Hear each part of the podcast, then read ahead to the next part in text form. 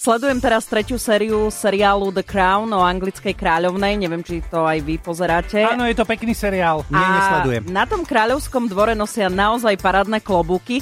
Tak som rozmýšľala, že ako nazývame človeka, ktorý vyrába klobúky. Ten, čo má pod klobúkom. Klobúko vyrábať. Klobu, klobučník. Klobučník. No, správnu odpoveď povie Katka Blaško-Švecová, ktorá klobučiky vyrába. Existuje názov modista, to je skôr niekto, kto vyrába klobučiky pre dámy. Nazývajú sa rôzni výrobcovia klobučníkmi. Väčšinou ide o také tie tradičné cylindre, klasické také tie filcové klobuky. Takže asi tieto dva sú také najhlavnejšie pojmy. A ty si teda modistka? Ja sa skôr tak eh, špecializujem na tie dámske klobučiky, takže skôr modistka. A mňa zaujímajú tie pánske, vždy ma fascinovalo to e, české bužinka, ako sa to povie po slovensky? Burien- burienka. Burienka. Burienka.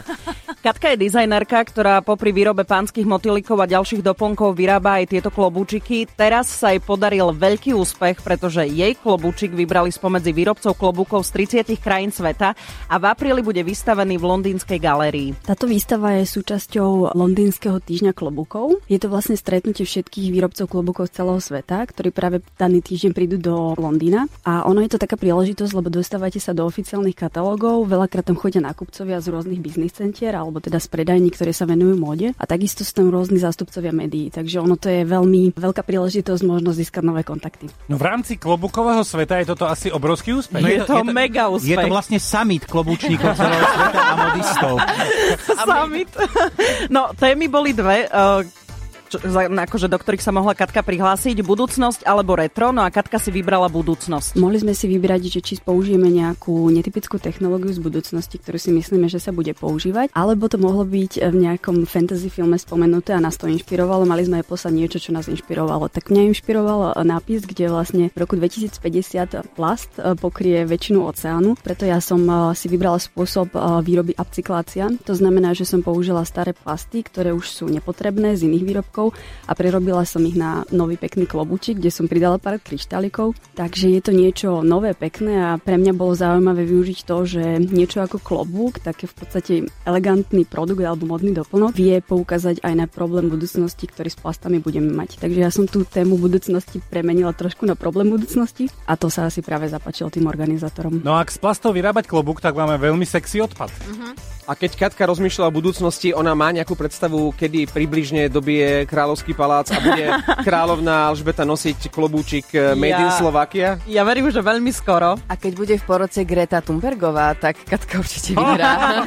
No, Dobre, dobré body. Ty si to, Marek, dobre povedal, lebo ja Katke veľmi držím palca, aby si ju všimli v Buckinghamskom paláci, keď pôjde v apríli do Londýna, aby teda slovenská modistka vyrábala klobúčiky pre kráľovnú Alžbetu, alebo teda ak by to náhodou nestihla, tak aspoň pre Kate. Williama. Súčasťou toho týždňa klobúkov je aj to, že sa môžete stretnúť, ísť na konferenciu alebo také toľky s ľuďmi, ktorí vyrábajú priamo klobúky pre kráľovskú rodinu alebo pre členov kráľovskej rodiny. No a oni sú takí, že vám vysvetlia, že ako funguje ten biznis, čo oni použili, čo platilo, že on fotky donesú konkrétne klobúky, ktoré mala princezna Diana na sebe, zladené outfity, ako mala, mohli ste si tie klobučiky detálne pozrieť. To je zase fajn také počuť to z druhej strany. Sú to normálni ľudia, ktorí sa tešia svojou prácou, ale vlastne pracujú už pre veľké obchodné domy alebo teda aj svetové značky a takisto pre kráľovskú rodinu. Takže veľký úspech na tomto samite nielen pre Katku, ale aj pre Slovensko. S Turom a Turom.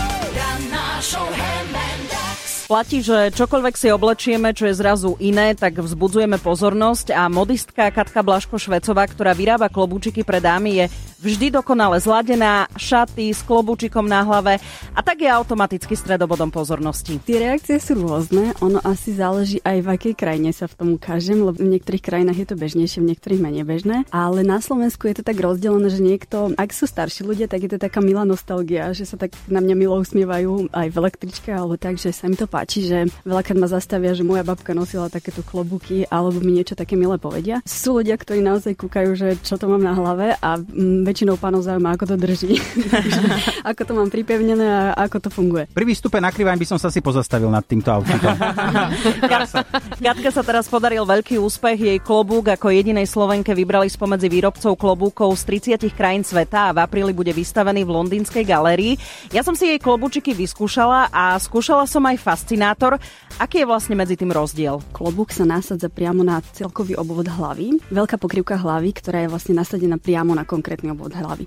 Fascinátor je pokrývka hlavy, ktorá e, nezaberá celú časť hlavy, je skôr taký ozdobný a fascinovať má, takže je taký výraznejší. Ale ak sa rozprávaš o tomto s modistami, ktorí naozaj robia to vysoké modistvo, tak oni nikdy nepomenujú svoj výrobok ako fascinátor, pretože pre nich je to niečo, čo je veľkovýrobné. Je to skôr e, z veľkých obchodov a je to taká opakovaná sériová výroba. Každý to vníma inak. A fascinátor fakt znamená, že to má fascinovať? No malo by to zaujať.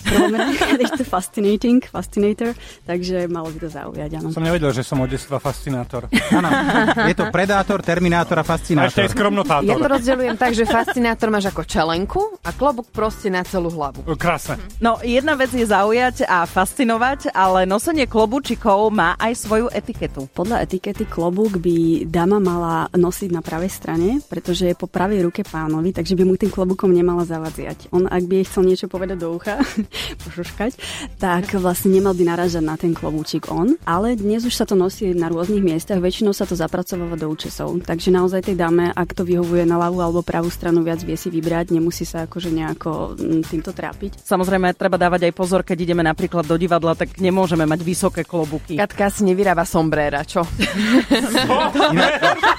Hlavne, hlavne ona keď stále hovorí klobúčiky, ja počujem klobúčik hop. Á, tak áno, to je iné, to je pekné. S a Ďurom. Ranná show.